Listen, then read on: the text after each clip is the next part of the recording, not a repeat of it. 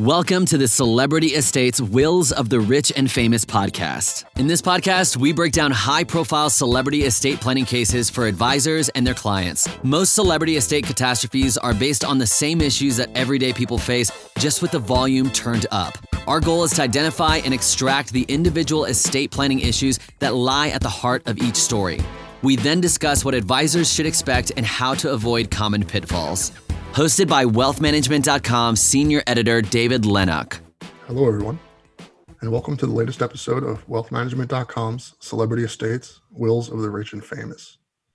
For anyone new to the podcast, in each installment, myself and a guest take on a different celebrity estate and attempt to extract some key lessons that planners can apply to their more traditional clients. The idea being that celebrity estate planning catastrophes, although often ridiculous in their details, generally have at their core very basic issues that can just as easily apply to non famous or fabulously wealthy clients. We have a returning guest this episode, Sarah McDaniel. Sarah is a CFA and managing director who heads the Wealth Strategies Group and Advanced Planning Centers in Morgan Stanley's Private Wealth Management Division. Her responsibilities include client engagement, as well as content generation and management of the Morgan Stanley Private Wealth Management Trust, Tax, and Estate financial planning, asset allocation, and portfolio construction businesses. That one is a mouthful. Originally from Philadelphia, Sarah earned her BA in art history from Dartmouth in 1990. She previously worked in Christie's Trust and Estates Department, helping private collectors to create gift tax, estate tax, and insurance appraisals, in addition to determine selections for sale. Thanks for joining us, Sarah. Thank you for having me. So, our topic this week is a bit of a twofer, a tragic twofer, if you will. Carrie Fisher and her mother, Debbie Reynolds. Fisher was an actor and author, best known for her iconic portrayal of Princess Leia in the various films of the Star Wars franchise. She also wrote several uh, biographies and one woman shows about her struggles with addiction. Uh, Reynolds was a legend of Hollywood's golden age, starring in classics such as Singing in the Rain, How the West Was Won, and her Oscar nominated turn in The Unsinkable Molly Brown. She performed well into her 80s on stage and screen, picking up Golden Globe and Tony nominations also along the way. She was also one of the first major collectors of Hollywood memorabilia. Beginning in the 70s, she amassed a multi million dollar collection, which included such iconic items as Charlie Chaplin's bowler hat and Marilyn Monroe's white subway dress, the one that sort of gets blown up from the grate in that famous picture. Fisher, unsurprisingly, inherited the collecting bug from her mother, similarly amassing large collections of Hollywood items, which again is no shock given that you know, the merchandising, merchandising juggernaut that Star Wars is even if she wasn't a collector. Just the stuff she had from the movies would probably be worth a ton. The collections themselves were even intermingled, as at the time of their deaths, Fisher and Reynolds were living together in a palatial Beverly Hills estate. Tragically, Fisher and Reynolds died only one day apart. Fisher passed at age 60 on December 27, 2017, after suffering a cardiac episode on a transatlantic flight. Reynolds suffered a massive stroke the very next day and died at age 84. Fisher's estate was valued at some six million, and Reynolds at roughly 80 million, with collectibles making up a significant chunk of both estates. Through trusts and due to the unusual circumstances of an unmarried mother and daughter both dying so close together in time, Fisher's daughter Billie Lourd inherited the bulk of both estates and the valuable collections therein. The entirety of her mother's, as well as the portion of her grandmother's that was intended to go to Carrie Fisher, had she not predeceased her mother. Sarah, on top of the normal issues faced by anyone who suddenly comes into a great deal of money, particularly someone as young as Billie Lourd, she also faces the issue of inheriting a pair of extremely valuable collections. What are some of the main issues clients face when planning for collectibles and other passion assets? Thank you very much for the question. And again, thank you for having me. When working with collectibles and other passion assets, exactly to your point, is collectibles are the epitome of a passion asset and they reflect the economics of taste. So, particularly with collectibles, unlike other fine art, and if I could kind of put a delineation, and there's no perfect definition delineating the one from the other, but generally, when people think of fine art, they think of unique pieces, perhaps a painting or a drawing. And when you think about collectibles, you think of things that are potentially created in a series or multiples. They tend to be somewhat less um, valuable just because there are many of them rather than a unique piece. And because there are many of them, the, the value relies or lies within the condition, as well as the provenance and the authenticity. So in working with a big estate such as this, or these two big estates, with a lot of collectibles, there are a lot of potential complexities that come in. So what I would say is the neat thing about collectibles is that there are multiples of them. So they might be easier to value because other ones may have been purchased or sold and you have more direct comparables. That's why the condition makes um, such a difference. It's also then, if we get to authenticity, and in this case, is that if it's coming directly from Debbie Reynolds and Carrie Fisher, the question of authenticity is probably not raised um, because they are actually the, the, the people who are using the pieces as, as part of their um, their roles and their profession. That's actually contributes to value as well. And then hopefully then, given all the time that Debbie Reynolds spent curating and taking care of all of these pieces that she had and her daughter had collectively, is hopefully then they're in really good condition. Now, what's interesting here is we happen to be um, in this family, it happens to be great that Carrie Fisher is just as interested in collectibles as her mother, Debbie. Um, what I wonder though is hopefully then Billie is as well, because effectively what happens is with collectibles, because it's a passion asset and it's the economics of taste, fads come in and out of style. So if Debbie Reynolds had this estate and didn't wasn't affiliated with Carrie Fisher with the Star Wars franchise, how reputable would Debbie Reynolds be in her own right? In my opinion, she would be. But if it's a subsequent generation that's not as familiar with her, then that provenance doesn't work out as well. So what I'm trying to say here is Billie Lourd may or may not be as interested in the collectibles. Um, hopefully she is because it's her mother and her grandmother, but may not have the same kind of affiliation or the mission and drive that the two of them have to preserve them over time. She also may not have the points of connectivity with the auction houses and the collectors who also collect and aspire to have these pieces to be able to, if she wanted to, and in this case they did, dispose of the assets through the sales. So what I would say is between Debbie Reynolds and Carrie Fisher, and kudos to Debbie Reynolds because she had the will, she had the trust. Even though her daughter um, predeceased her, the, the trust went to her granddaughter. And she'd also done sales previously um, because she was unable to set up a foundation. And with the sales previously, she earmarked the money for her family, but then also charity. So the charity was um, designated and people knew what her wishes were as well as she also knew the auction house and the, the people who would then help her liquidate that part of the collection. Thus, it made it easier, albeit she's lost two loved ones, for her to understand what to do with the collection because there was a mission, there was a vision. She knew where and how to sell it, along with her uncle, Todd Fisher, or um, with her uncle as well as part of the process, Todd Fisher. And she knew the vision, she knew the mission, she knew how to dispose of the asset and the estate structure was in place so that all of that could take place.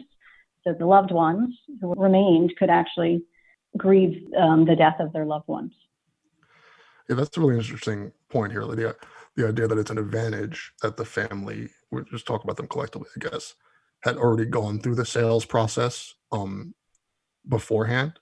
Whereas, you know, a lot of times, like a, a, a decedent who's sort of amassing his collection his entire life and it's just kind of sitting there and they've never actually thought about selling it and so at the time of death there's none of these connections there's none of that like the debbie reynolds the time she's had to sell her assets some of her collection collectibles it actually like it's its own fun little story where you know she used to keep them in the hotel and casino that she owned until that went under and then it was in a museum in uh, los angeles and eventually there was some big plan to move the whole thing i think to pigeon forge tennessee which is where dollywood is and uh, mm-hmm. once that fell through, she had to liquidate uh, a large part of her uh, a, a, large part of her collection to sort of pay for the you know all the problems.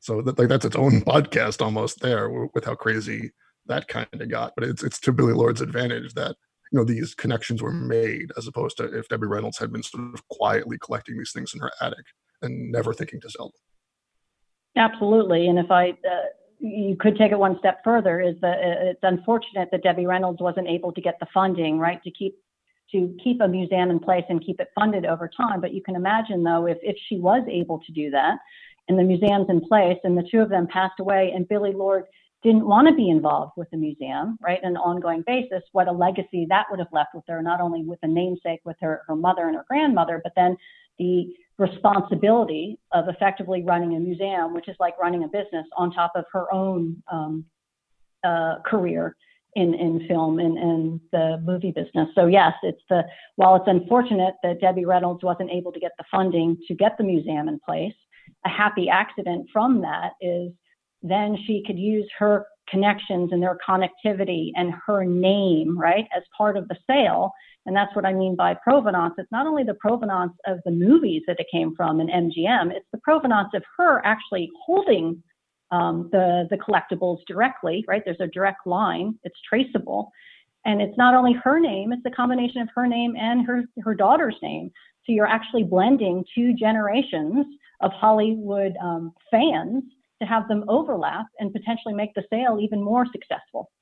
Yeah, and then on top of their own reputations as stars, there's also the reputations they amass as just highly reputable collectors, right? Well, not every collector is going to be a movie star. That, ha- that happens to be the case here.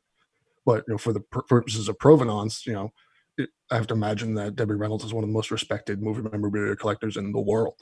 So anything that came from her, even if she wasn't already famous, would sort of have its own level of authenticity just because it was in her collection.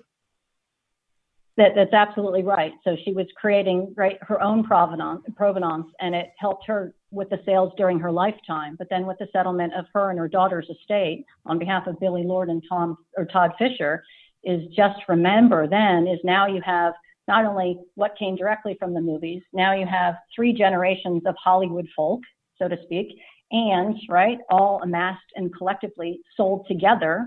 So everyone's benefiting from each other's kind of prestige um, and the cross fertilization of fans. They did the same thing with their real estate, which I think is really clever too, is rather than send, sell one house versus the other, is by putting them together and building off of both of their names, right? Think of the provenance that they've actually attached to that house, let alone the, the prior owners of the house, which were, who were also famous.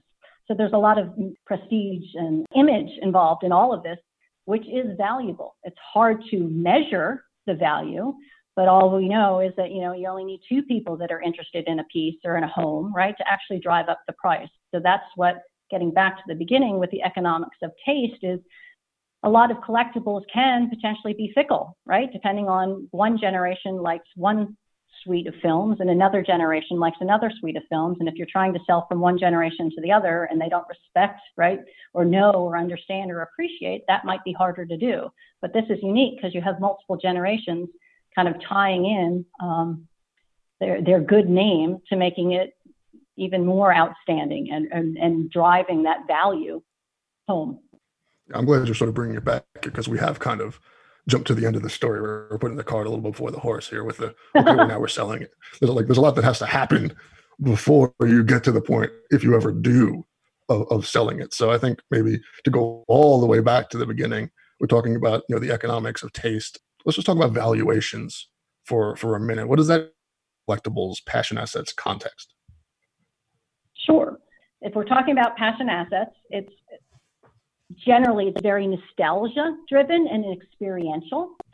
So depending on it, it's basically a supply and demand thing. Is that if there are many people who want a few limited objects, then it can drive up the price.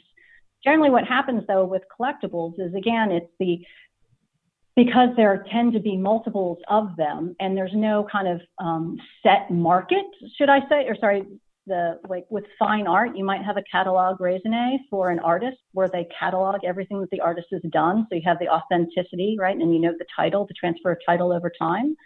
Because the collectibles market is so vast and diverse, right? There's they're lower valued items. So it's more democratized and more people can be in the market and actually if I think back to my nieces and Beanie Babies, right? They have a whole basket the, full of Beanie Babies. like the ultimate example for everyone, right? The Beanie Babies.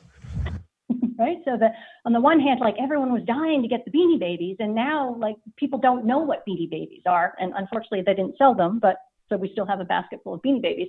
Anyway, the point being is the um, it's anyone potentially could create a market for collectibles, depending on what they like. And because of the technology, right, more people can do this. So you can think of almost anyone being their own market maker for collectibles if they can actually find or quantify or show that these pieces are valuable. So it's the, the technology provides access, the technology provides pricing in, or pricing efficiency. It also um, gives access not only to the people who are selling, but then to the people who are buying. But because it's there are lower barriers to entry, the collectibles market over time tends to be pretty fickle. Um, there are some collectibles that have um, sustained the, the passage of time, like, and again, you might laugh at me, like automobiles. At what point is that fine art versus a collectible? Jewelry. Uh, you might talk about wine, and they're all different connotations with each type of collectible. Um, so as far as valuation, it's the, hey, can you make a market? Are there people who want to buy it? Can you get pricing efficiency so people feel more comfortable that what they're getting is a good price? Um, all understanding that it's not as formed of a market, so people have to really be careful about doing their own research, um, figuring out a way to figure out whether it's authentic or not. For example, wine, right? And there are a lot of people in the wine business, but anywhere from five to 10% of wine is is fake, right? It's not real. Um, so you have to be really careful, even in something that's well established as wine. And you have to be willing to, hey, what you think is actually really valuable now, and it may be for a year or two, is maybe in five years, if you still hold it, there may not be an audience who finds it valuable. So I'll go back to what I've said in the past is you should buy things because you like them and they have intrinsic value and experiential value for you because it's much easier to buy things than necessarily to sell. And depending on your holding time period of the asset, it may be that things come in and out of favor over time. Yeah, and I think that that's a really interesting concept, right? The idea that different types of collectibles have different levels of sort of price permanence. Whereas, like a classic car is something like you know the taste from has been established effectively, and while the the price may fluctuate within you know, from year to year, there's going to be a certain base value of this is a valuable car because this is a quote unquote classic car versus Beanie Babies, again, which is sort of like was a craze and then, you know, just died out because people stopped caring. But it's entirely possible, especially when you're dealing with these sort of nostalgia driven items, that like, you know, the people who were kids who went crazy for Beanie Babies, then they weren't, then they got rid of them when they moved out of their house or they weren't worth anything. But you know, when those kids become 30 or you know 40 or whatever, and they have all this disposable income, they want to recapture some nostalgia. Like it's entirely possible that you see Beanie Babies magically become worth money again. Absolutely. And even if, if we build off of the cars, right, versus the wine and the, the collectibles, is the cars, they're, they're part of the experience is can you drive it? So some people are faced with the, the conundrum of do I put in a new part in an old car so I can drive it because the being able to drive it and the experience and the resale value there may or may not be more or less than do I leave it authentic, right? But I can't drive it because the parts aren't available anymore. So you have all these kind of like give and takes of the, hey, if it's a passion asset and it's experiential, how valuable is the experience and having it work versus the potential authenticity and purity of it, right? If you want to sell it at a later date the really interesting conundrum is with wine is do you drink it or do you hold on to it? Right? Is, the, is the, the and with all collectibles, it's one of these things. valuable than the resale value. it's one of these things where you roll your eyes almost at it if you're not like in the in, in that particular collectible world, right? Where it's like, should I drink this wine that's you know, worth money because it's supposedly super good, or do I hold on to it? And the same thing, do I drive this amazing car I have, or do I just let it sit there and stay and make? It's like taking toys out of the package you know what I mean? so That's for someone it, who's not engaged in that exact sort of aspect of collecting, it seems so silly. But that stuff actually really matters. It, it absolutely does. Is that what's the value of the utility while you own it versus the value of it being pure if and when you want to sell it? And that's a very personal decision. And that's why I get back to buy what you like, do with it what you like, because a lot of it's the enjoyment factor. And who knows, right? Maybe when it comes a time when you want to sell it, maybe no one else wants it or the fad has gone away. So that's something that everyone has their own kind of inherent risk profile um, and their cost benefit analysis that goes on in their head with these these fun passion assets um, to determine what they want to do. If I could also mention too is if people sell um, collectibles, capital gains tax isn't 20% like other financial assets. It's actually 28%. So it's it's a higher um, cost to uh, with the capital gains. And what I'd also say too is to even though these assets tend to be lower price points, except maybe cars and some of the wine, but generally collectibles tend to be lower price points, it doesn't mean that the transaction costs are low as well. Um, while the technology helps, right, um, to be more cost effective, sometimes disposing of the asset, A, if you can get the price point, but also then the cost and the transaction costs around it might be more than otherwise people would expect. Um, and that might be a, an unpleasant surprise to people as they move forward. Yeah, I mean, you actually um, anticipated pretty nicely my next question there by, by bringing up capital gains. And the whole point being that, you know, when we talk about valuations, it's not just for, like, it is for sale, but these are also just very important for tax reasons.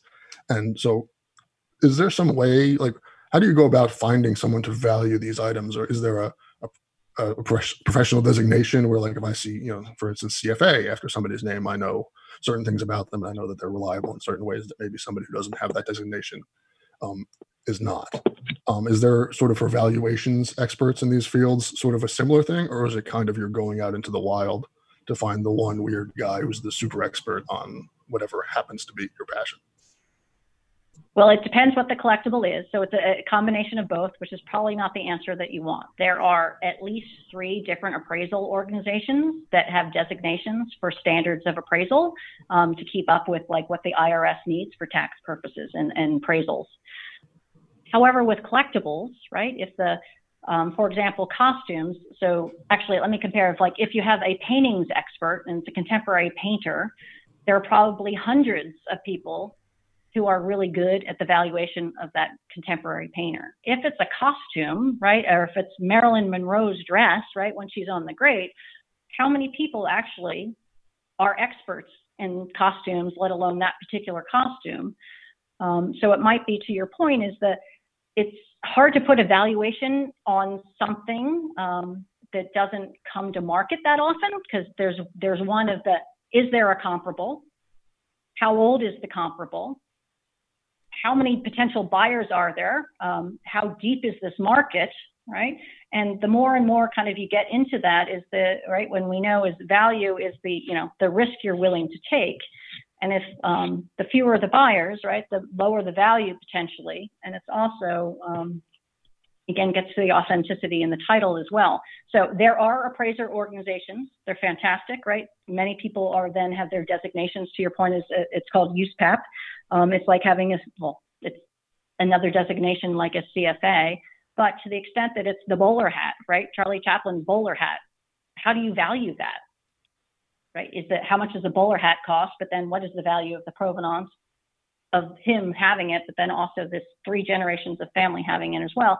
And there may only be one or two people who would be willing to put a price on that or to figure out how to put a price on that. So as part of collectibles and valuations is you want to understand the value of what you own so you can plan accordingly. But depending on how bespoke or specific or unique what you own is, it might be harder and harder to get those values.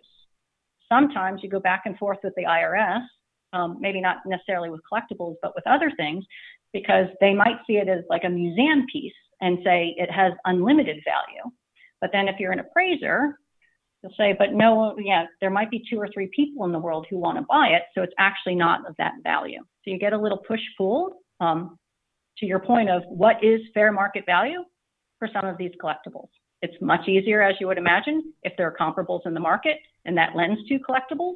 But if they've been held in this provenance, right, with the Reynolds and the Fisher and Lourd for so long, and they haven't been on the market, it's an educated guess as to what the value might be. Yeah, I think, I think this idea of fair market value is really important to nail home also because of how fickle and sort of as well defined as it is, it's completely undefined in a weird way. Um, I think like a very famous example of sort of people fighting with the IRS over this and a ridiculous one uh, is actually the art connotation. There's a, the Rauschenberg case where um, you know there was a Robert Rauschenberg piece that had a, a bald eagle on it, like incorporated into the piece. And uh, so when he passed, that was the piece was worth you know valued by the IRS as being worth hundreds of millions of dollars. And so the, the family got hit with this giant tax bill for passing on this you know, four hundred million dollar painting or whatever. But because of black market sale laws, because you're not allowed to sell items that feature in, endangered species, the thing was unsellable. So it was the, sort of this weird catch 22 that was created of this is worth an enormous amount of money on the quote unquote fair market value, but actually you can't ever sell it because there's no market for it because it's illegal to sell it. And so that's like an extreme example of sort of the ridiculousness. But you know, when you, with the IRS, you can get into you know determining a fair market value is not like just I think it's worth ten dollars. I think it's worth fifteen. Okay, we'll call it you know twelve and a half. It's it's really can yeah. be quite a quite a big production and can be quite costly. And no pun intended. There's an art to valuation. right? It, you did there, yeah. Thank you for laughing. Right? It's, it can be a building block approach of like the medium, the artist, right? The time and the condition. But then, right, is one plus one two or is one plus one five of how all those different factors come together to determine value? Building off of your point too, what we've also started to see and part of the art market, maybe not necessarily the collectibles, but you brought up the the Rauschenberg with the the eagle, the bald eagle, is sometimes different jurisdictions um, say things are national treasures, so you can't even get them out of the country. For example, some Warhols in some European countries are designated national treasures. So if you buy it and you can't get it out of the country, how valuable is that? You know, what's so the fair market value for a thing that, that by definition can't be moved or sold?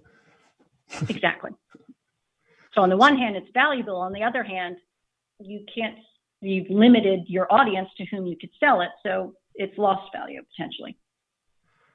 So you know, when we're talking about sales and um, you know the sort of situation that Billie Lourd found herself in, um, we're kind of talking about the idea of that you know it's important to ensure you know, to hope that that she's also into it when you when you leave you know she being the uh, inheritor when you leave someone a mm-hmm. collection and this is similar you see this in like a lot of the, the philanthropic issues where like you leave a charity to your kids and because I've raised charitable kids and I you know they're just going to want to take over my charity that I've created. It's like well you know you may have raised charitable kids but that doesn't necessarily mean that they're into your exact charity and they maybe you actually are saddling them with something as opposed to doing them you know the grand favor that you think you're doing. And, and collectibles can kind of be the same way and that even if you know billie lourd is herself a, a, collector there's no guarantee that her interest lies in anything to do with her mother and her grandmother's interests so even if she were to sort of inherit this uh, collection and and really be able to take care of it she may not even want to that, that's exactly true. So when we work with clients generally with any asset they have, and then with art in particular,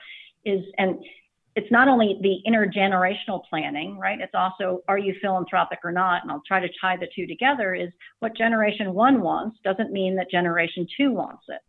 And again, there's a different assignment of value there.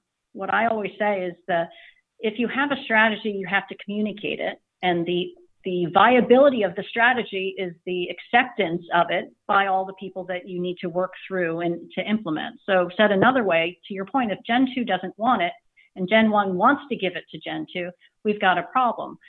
But that's something that we could potentially work through is maybe it's the maybe it's not the asset, it's what you do with the asset where there's a difference um, of opinion and view and mission. What was nice about Debbie Reynolds and, and, and Carrie Fisher and hopefully Billie Lourd is her her vision and mission was the the maintenance or the preservation of old Hollywood.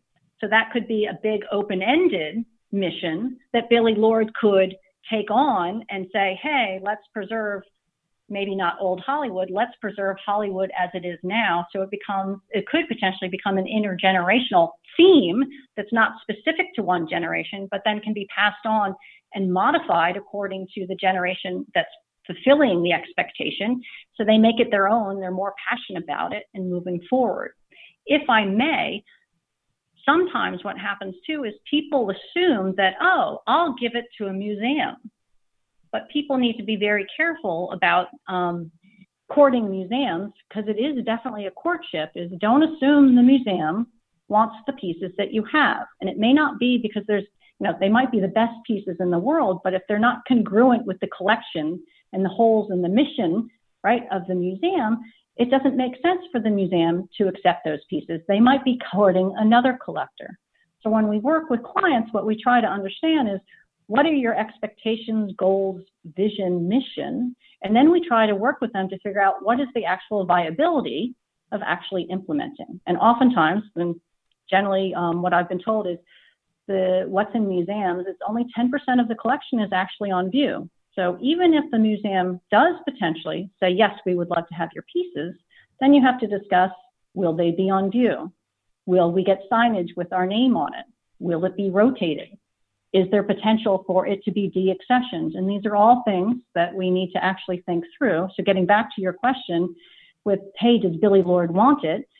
Hopefully, right, the, the three generations talked about the collectibles, right? What they mean to the first two generations. And I would imagine, but cannot attest to, is the, the sentimentality of the two generations with Billie Lourd. Is, I think that's why she and her uncle, Todd Fisher, actually went through that subsequent sale and auction um, because they, as as uh, Debbie Reynolds said, is that now's the time to give everything I love back to my fans so they can create their own collection. So it's like a natural cycle of life, which I thought was nice in the research and the things that I read. So I went a little bit all over the place there. Is that I think um, if Billie Lourd didn't want it, um, that would be challenging. But I think because the three generations and the estate planning was so well thought out, and we had the happy accident of the museum not panning out, is Debbie Reynolds had to do the work herself to figure out how you could potentially dispose of these assets and sell them over time.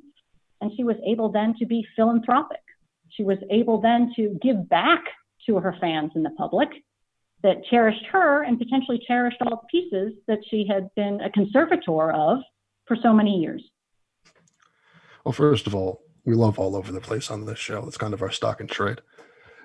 And second, you know, you brought up this idea also, you were talking about communication and this idea of planning for what the f- the future generations are going to do with the art. And that's more than just, you know, and you, you alluded to this very much earlier in the podcast. It's more than just, okay, well, what's our legacy and what what is our mission with this art and who's going to get it. It's also what does it take take care of this? And that's actually like sitting down and doing math. You know, it's like okay, well, it's going to cost this person X amount of dollars to maintain this collection going forward, and we need to provide for that. We can't just drop the collection in the lab because then you, know, you end up with the situation sort of like um, you know we did the Barnes uh, Museum a few weeks ago on an episode, and that was we had this, this massive plan for everything about his museum, but didn't include anything about really how to pay for it. So once they ran out of money, they were put in a very awkward position.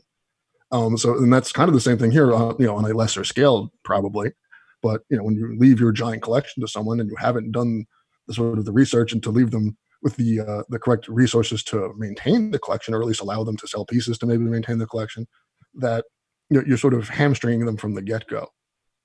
Uh, I agree, and that's effectively what happened to Debbie Reynolds. Is she had, you know, she paid I don't know whether it's millions of dollars for some of the collection from the MGM sale in 1970, but they said that she had something like uh, 3,500 costumes, 20,000 photos and posters. Is the the photos and posters right are flat and could probably be put in sleeve drawers, but can you imagine 3,500 costumes and the the cubic meter space to actually house them? Um, and the, the curation of that is so I agree is that how much space do you need to actually store them in a climate and in a manner that you're not eroding the value, i.e., that you're keeping the integrity and they're not in the sunlight fading or they're not being flattened and so now there's a crease um, in some of the, the, the costumes is that how do you maintain that like what how much storage do you need how many people do you need for the security how much does it cost to insure um, what about the climate control? Effectively, some of the, if you have a really big collection, not only fine art, but collectibles, it could be a negative cash asset. So what do you do then is with the rest of your portfolio to figure out how much does it cost to maintain this collection in a manner where um, condition equals value to maintain the value of the collection, and at what point does that potentially put your other assets um, in not in jeopardy, right? But impose too much of a demand on the rest of the assets that are more cash flowing to offset the other asset. And Debbie Reynolds bumped into that. She effectively, in one of the pieces I read, said, "I decided to be rich. Is that I was had this illiquid asset um, that I knew that was valuable, but I couldn't maintain it because I didn't have the cash flow elsewhere. So I decided to sell it, part of it while she was alive, so she'd have enough money for she, her son, daughter, and her granddaughter at the time. So absolutely, the cash flow and the opportunity cost of being in an, in an illiquid asset is critical as part of the decision making process. And this idea of a liquid assets is obviously you know especially prevalent you know now that you know sort of we're living through a pandemic and people all of a sudden are you know looking for any money they can find. It's like well hey i have my super valuable collection but nobody can come look at it because it's covered in coronavirus and everyone's freaked out you know? So it's like this is sort of you know kind of a perfect example of why the planning is important and why how difficult sort of having so much tied up in such a liquid assets can be Absolutely. And with other potential fine art, you might be able to borrow against the asset. You might be able to borrow against collectibles, but that think about the, the complexity without that, right? It's it's a port, even more of a portable asset. There are fewer comparables. It doesn't turn over as much as the I think you'd be hard pressed to find someone who would actually give you a loan against that asset just because it's it's a little bit more precarious and peculiar um, how you would understand like the value and the servicing of the loan. Well, Sarah, I'd like to thank you for coming on. We're just about running out of time here, even though I know this conversation, as vast as the collectible world is, could go on basically forever. Well, I appreciate your time and thank you for the conversation. And uh, for all our listeners, I'll see you, or I guess you'll hear me, on the next episode of Celebrity Estates. Thank you for listening to the Celebrity Estates Wills of the Rich and Famous podcast. Click the subscribe button below to become notified when new episodes become available. The information covered and posted represents the views and opinions of the guest and does not necessarily represent the views or opinions of InformaWealthManagement.com. The content has been made available for informational and educational purposes only. The content is not intended to be a substitute for professional investing advice. Always seek the advice of your financial advisor or other qualified financial service provider with any questions you may have regarding your investment planning.